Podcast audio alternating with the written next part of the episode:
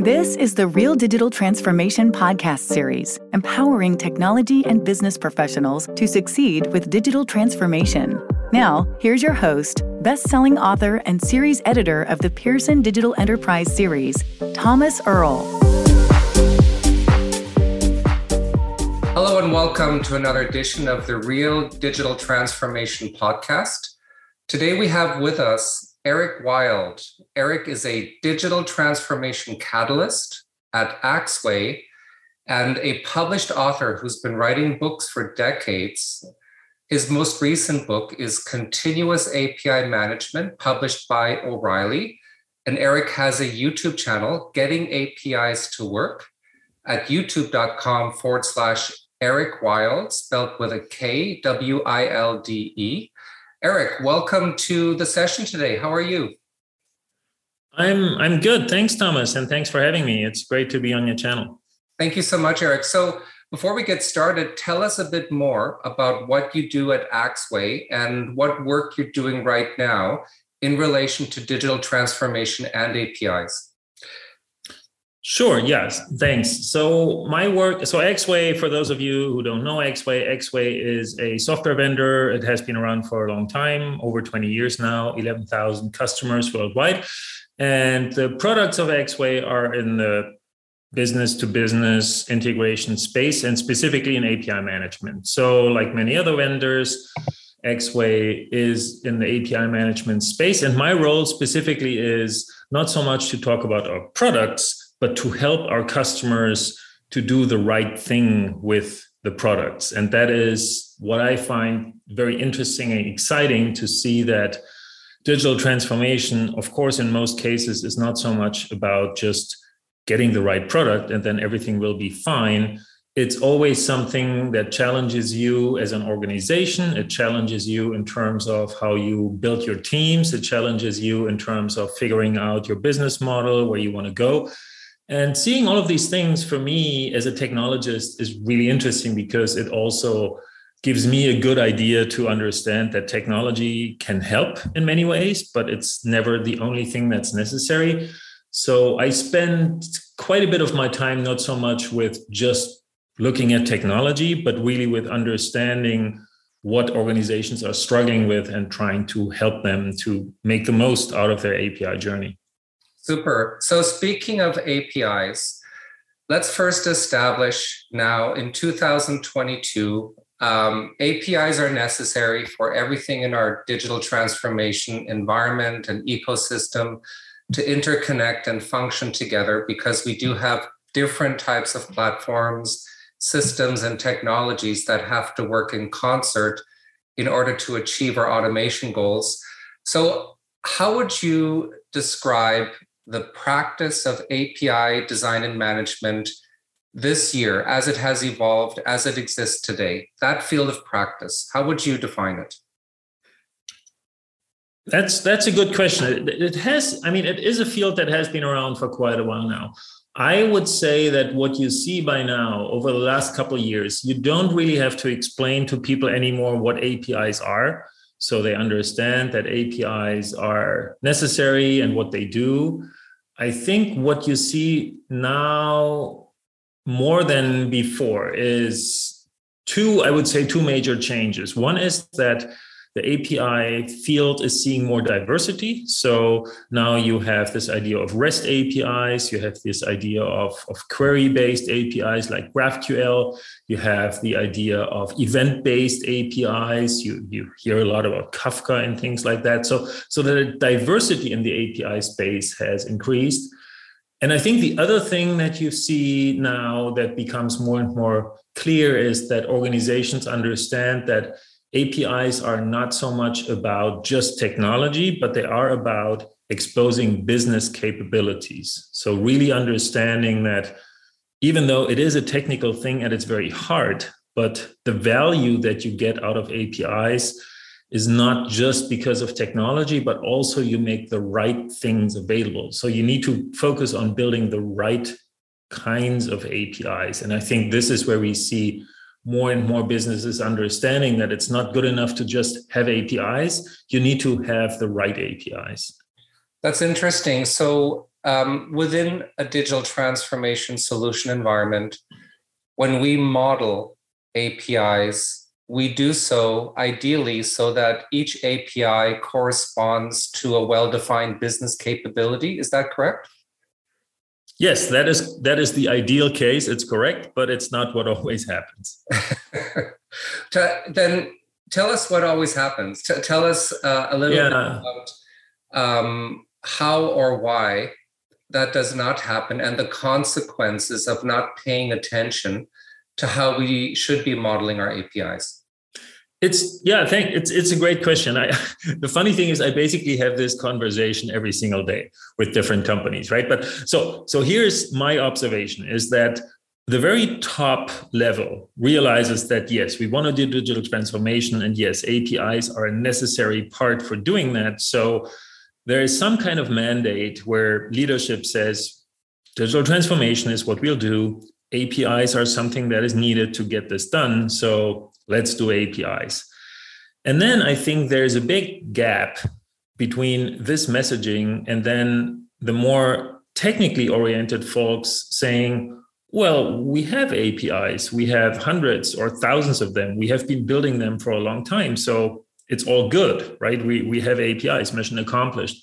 And I think this is where oftentimes there really is a lack of communication between what are the A P Is that we really need, right? It's not made clear enough that we need business-aligned A P Is because just having technical A P Is is not going to cut it. And then I think there often is this vacuum of, on the one hand, everybody thinks, oh, things are going great. We are having A P Is, so things must be going well. And nobody really looks into, do we really have the right A P Is? And then you read all these articles and surveys by um, large companies like McKinsey and, and, and similar ones, right, who say companies are disappointed by the return on investment in their digital transformation. And I would suspect oftentimes it's because there is this execution gap between understanding we need A P Is, but not really making sure that we have the right A P Is and the right building blocks so that we can really get this digital transformation engine going. Okay, so let's imagine that you're hired as an A P I auditor for an organization that did not get the R O I it was looking for and perhaps suspects that it may in part be due to some poorly modeled A P Is. If you were to look at an environment such as the one you just described, where the technical professionals created a lot of A P Is, but perhaps did not pay attention to how they were modeled. Um, what, what is it you would look for? How would you assess an A P I or a collection of A P Is in terms of their, their quality or their effectiveness um, in support of achieving goals uh, specific to digital transformation initiatives? What, what would you be looking for? I think I think you have to go in two directions. So one direction is basically top down, asking what are we doing as a company? And, and, and a lot of organizations are doing this in some shape or form, right? They build some kind of business, business capability model or some other semi-formal way of how they break down what they are doing as an organization to create value. And then I would ask for all of these capabilities that we have now identified, do we have A P Is for those, right? So that would be the top-down way, just looking at how many of our business capabilities do we really have in a digital representation? And if that number is not looking good, I think that's kind of a warning sign. And then there's a bottom-up way where you would say, okay, you have a catalog of A P Is. Now explain to me how those contribute to business value. So what is the the business value proposition of those A P Is? And, and I, I would suspect for a lot of those technical A P Is, they don't really have that associated with them, which is fine at that technical level. But that, again, would be a warning sign if you have a lot of A P Is where you, where you know that you need them for technical reasons, but you don't really have a good way of explaining how they create value for the business. And if both of those signs are showing up, I think you have a pretty strong indication that there is a gap to be filled where you need more A P Is that are being designed from a business perspective so that you get these business aligned A P Is. Okay. I, I've been in projects, I've I've seen conversations, I've been part of conversations like this. So I'll I, I just um, I'll, I'll be the devil's advocate for a moment, um, sure, Eric. And so I'm the technical guy, and I'm saying, look, we just want these things to connect and efficiently exchange data so that the system, the solution performs um, to meet or above expectations. What is the business value of modeling them in one way or the other? Where where do you actually get more return on investment if we model it, if, if we model an A P I so it corresponds to business entities or business processes in a certain way, as opposed to just being an efficient technical endpoint? Where, where does your R O I come from? I, I can tell you a little story here, and that is actually true. Um, so, so I went to a company, and they had this, this thing where they had a lot of A P Is, but they weren't quite getting out of it what they were hoping for. And I, I looked at the A P Is and I asked them what they're, they're doing. And, and they told me that, like, to achieve one simple thing it, that I think that was kind of like opening an account or something. I don't quite remember, but it was like a relatively simple business thing to do. You had to use seventeen A P Is, and you had to use them in a very specific way. And then it worked. But unsurprisingly, nobody used those A P Is because it was really hard for developers to understand how to orchestrate those seventeen A P Is to, to integrate that functionality into their apps, right? And then, and then I asked them, why don't you just create one A P I that does that? And then developers, let's say, of a new app can very simply integrate that functionality into their app because it's one A P I that is well documented and works relatively easily. And, and their explanation at that point was to say, well, that sounds like a lot of work. And um, in the end, also, we are actually measured against how many A P Is we produce. So no, we're not doing that.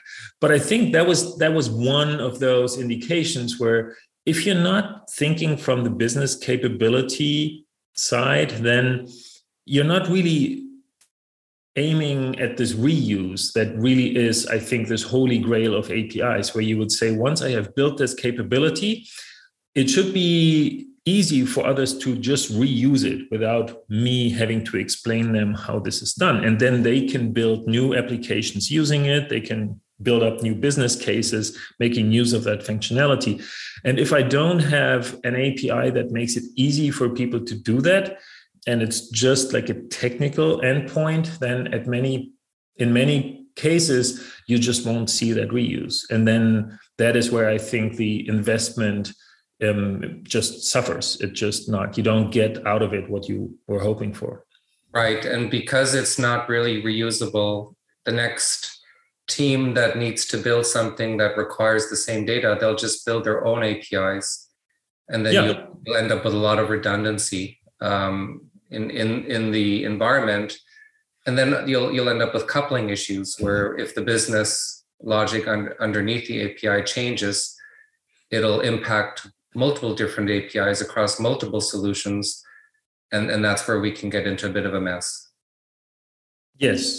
Yeah. I think that that's exactly what you get and end up with. And that's, and that's, I think the, the, that's really the, the promise that A P Is are making us by saying, if you build the right A P Is, you get as much reuse as you can expect. And you might still end up with occasionally duplicate functionality here and there because somebody didn't like what they were seeing or whatever. But at least I think you maximize the chances that people can reuse things without having to really understand how they are implemented because they have interfaces that are well-defined, easy to understand, hopefully in line with some guidelines that you have. And then that makes it much easier to actually reuse those interfaces.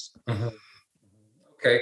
So coming back to digital transformation, I mean, what you just described sounds like a solid um, best practice for working with A P Is, regardless of the overarching um, context of the, uh, the, the, the methodology or the business solution um, approach or strategy.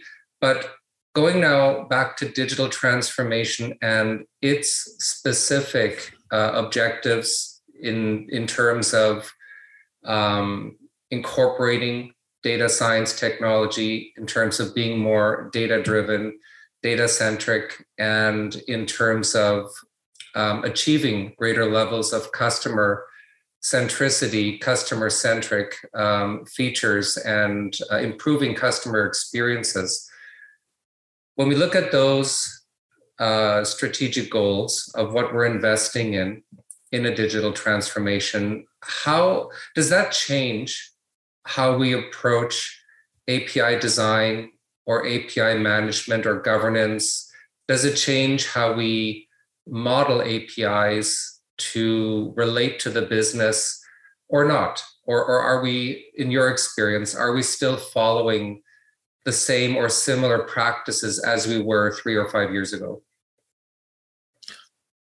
I don't think it changes necessarily so much how we model A P Is. I think that has been pretty constant for a while now, that the overall mantra always is hide implementation specifics, right? Make it as easy as possible to understand and use. So just turn it into a good interface in the end. So I think that is, is has been pretty constant over quite a while now. I think what we do see changing now, and I, I just hope that we will see more of this in, in the next couple of years, is that people also understand that just defining, implementing, and having A P Is is not good enough. What really drives value is when those A P Is are getting used and reused. So you also have to think about, how do I make sure everybody knows about my A P Is? How do I make it easy for people to find them, to use them, to understand what kind of building blocks are there? Are there any ways how I can help people to better understand how they can maybe create new value chains in the organization by saying, look, we have this wonderful new customer insight A P I that allows you to better analyze a customer's recent behavior, and then you can make some predictions around what they might want to do next. And, and if that is something that you have developed and that has potentially a lot of value because now you can make better predictions what customer might prefer, then it would be very a very good idea to make it very clear to everyone in the organization that there is this new capability that they can now use, so that they can improve what they have, or maybe they can even come up with new ideas of what they can build, because now they can build something that is better targeted. So I think this is a shift that we're only seeing, I think, pretty early on right now. But really this shift of not just saying, oh, we have A P Is, so everything is good, but really to say, no, no, no, no. What we want is those A P Is have to be used, and we have to actively help with that. We have to make it easy to find them and use them, because only then they will drive the value that we want to see from our investments into those A P Is. So how do you achieve that, especially in a larger organization, different project teams working on different things, yeah. to, to introduce that ability for them to discover A P Is that exist, to give them the opportunity to reuse those A P Is? What, what type of management or governance um, mechanism do you introduce for that?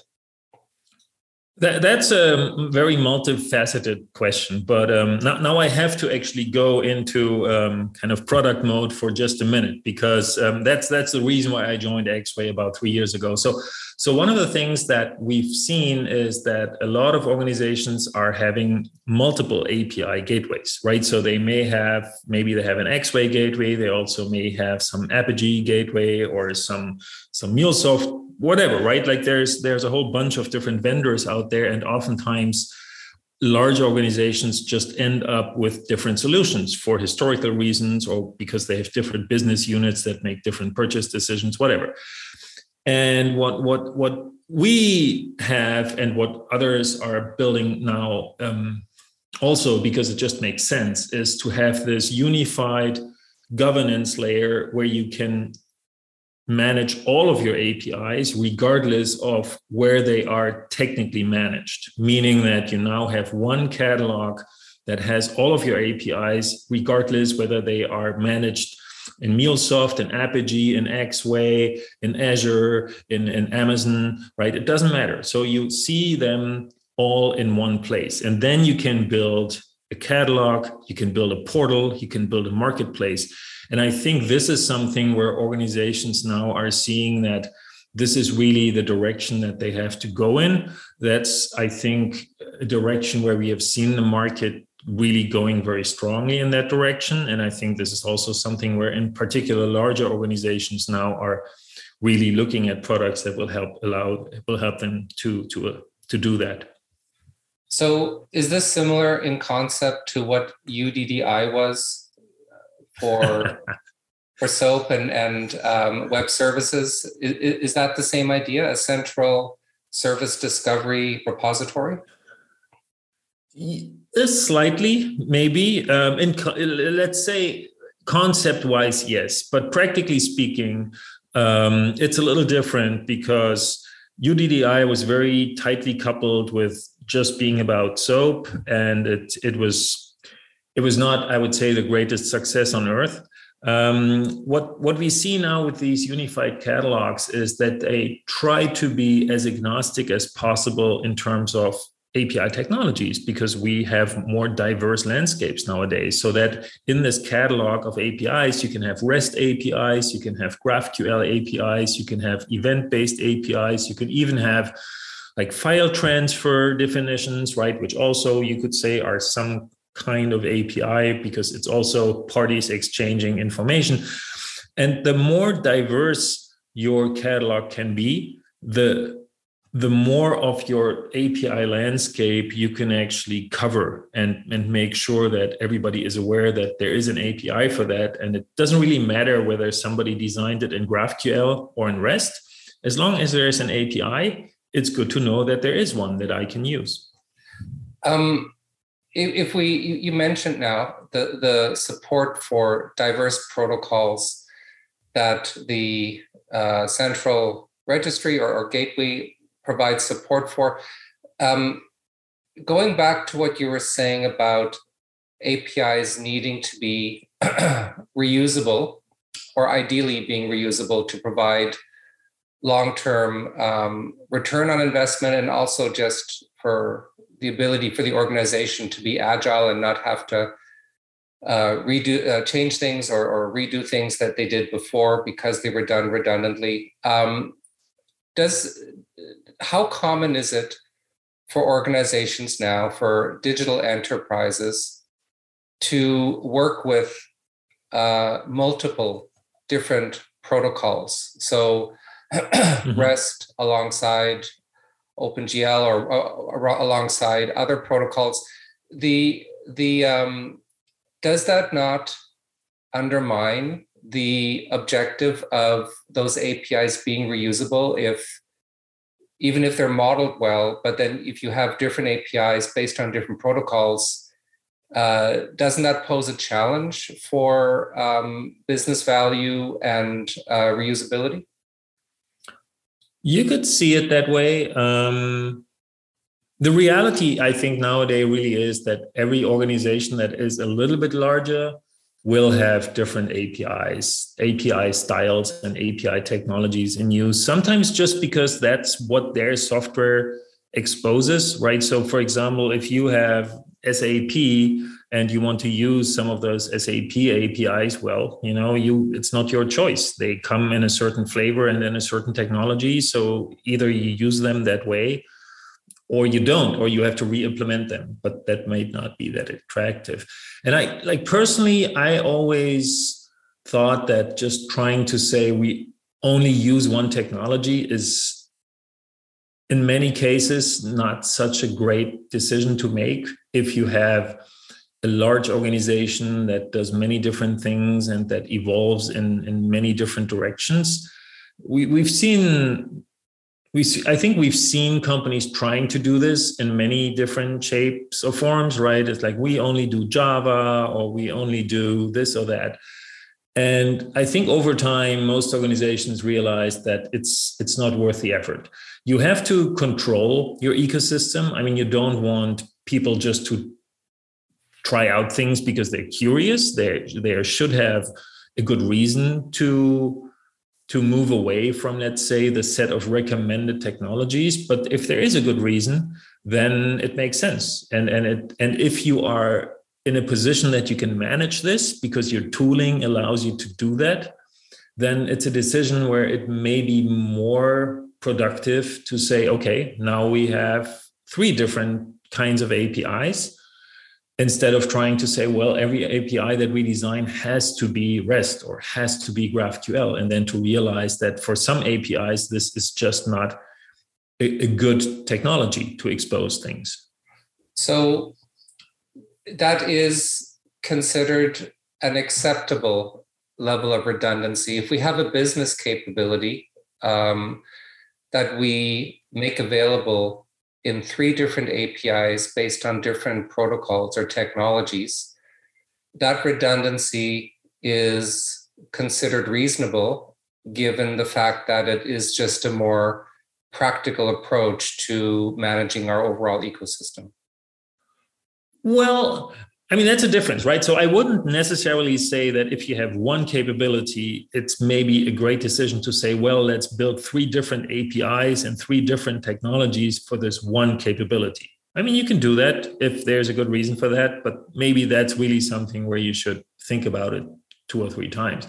But if you have three different capabilities and one seems to be very process-oriented, and the other one seems to be very data-oriented, and the third one seems to be very event-oriented, then it very well makes sense to say, um, well, for one, we use REST, and for the other one, we use GraphQL, and for the third one, we use some event-driven A P I, because the, the nature of the problem that we're trying to solve is a little different, and we have different technologies who are well-suited for these different kind of problem spaces, and then we just pick the best tool out of the toolbox that we have, and then we end up with different technologies, but they're good solutions in their own right for the problems that they're solving.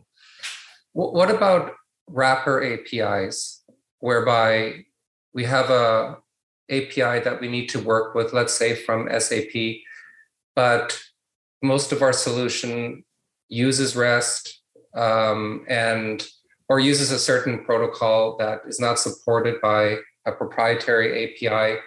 How common is it these days to simply add another A P I on top of it to expose those functions with via the protocol and, and messaging technology mm-hmm. that we are using now? Is how how common is that now? Is that is that a best practice? Um, in terms of preserving consistency across A P I technology, uh, or, or does that move away from a more diverse approach that we may want to support just out of practical considerations? Mm-hmm. That's that's a really good question. So it's interesting to look at the history a little bit. I think when I was I was at C A before I joined Axway, and I think back then, so that's, let's say, is five, six, seven years ago, I think back then there were more cases where customers would buy a gateway just for doing these kind of wrappers, because the gateways, I think pretty much all of the gateways that you can buy have this kind of functionality in there where they can kind of consume, let's say, a SOAP A P I and then publish a REST A P I out of it. And you have to configure it a little bit, but you don't have to implement the whole thing yourself. And I think that was something that was pretty popular a couple of years ago, in particular, maybe in this transition period between uh, SOAP and REST, when a lot of organizations were trying to kind of RESTify their SOAP services. I think now you see that a little less, maybe because REST has become just the de facto standard, at least at some level, and is a little bit more stable. So there's not this transition period anymore. And also because I think organizations have become more comfortable with the idea that, well, if, if an interface uses a certain technology, so be it. Uh, we don't really have to wrap it. Maybe at some point when the technology gets so outdated that we cannot expect anybody to directly use it anymore. But other than that, it, we shouldn't waste our time kind of always, you know, moving from technology A to technology B to technology C. And instead, if we just say, well, we, we can use all of them, then we can really focus on the capabilities that we're exposing and not so much how we're exposing them. Mm-hmm.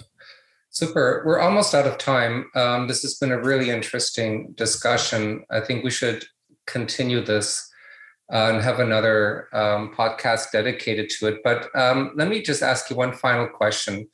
So if we're looking now at digital transformation initiatives, if we take into consideration the um, incorporation of data science systems, A I systems, neural networks, that we may be delegating decision-making logic to, or that we may want real-time um, data intelligence from, for our automation systems to be more responsive at runtime, more Um, more responsive to customers, more responsive for performance reasons, and, and just, you know, to behave more intelligently, to perform better uh, in the market that we operate within.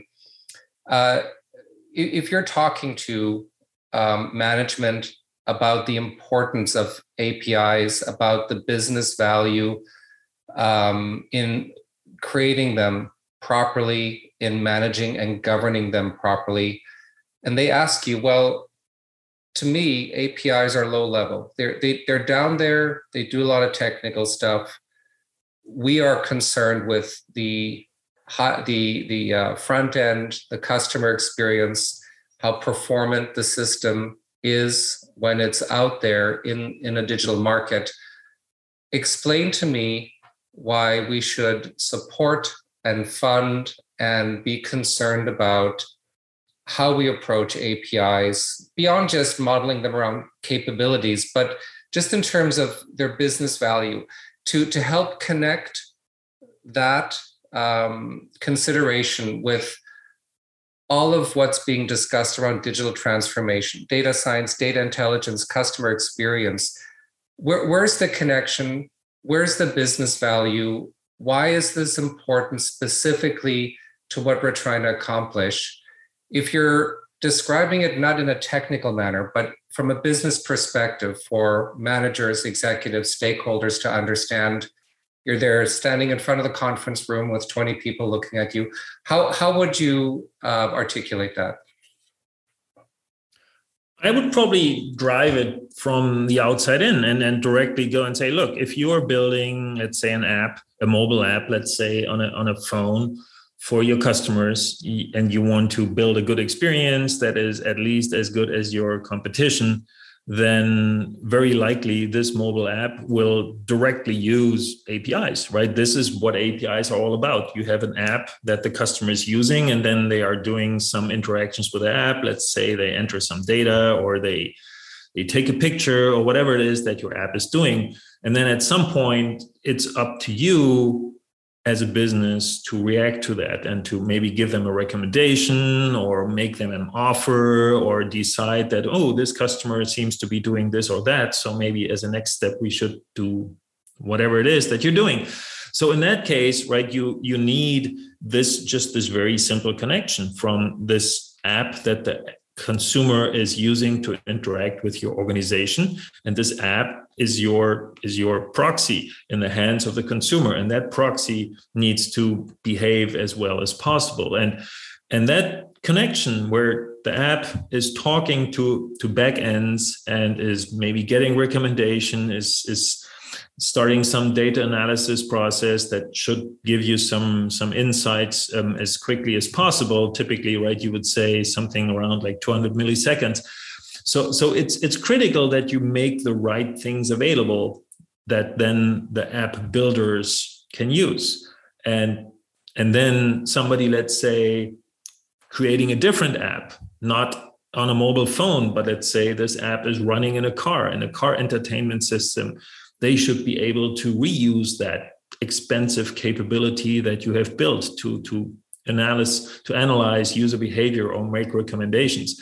And, and the more easy you make it to reuse those capabilities from all the different places where you are providing user experiences, the, the easier it is for you to build more user experiences, to build better user experiences, and to make sure that users really get the most out of the capabilities that you have somewhere in your I T landscape.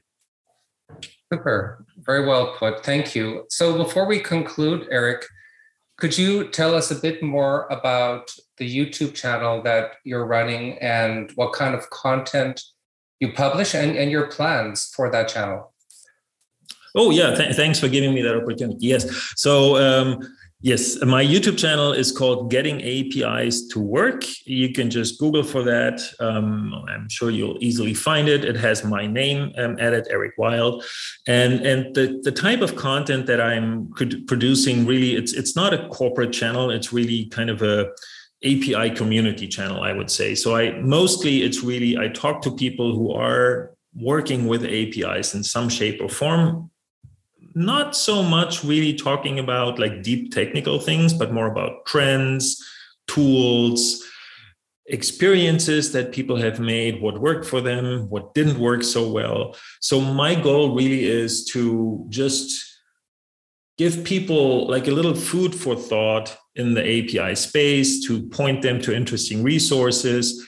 And I, I try to do this on a weekly basis. Um, and so if you're interested in A P Is, really, and you're interested in conversations around A P Is, check it out and um, maybe subscribe. That would be great.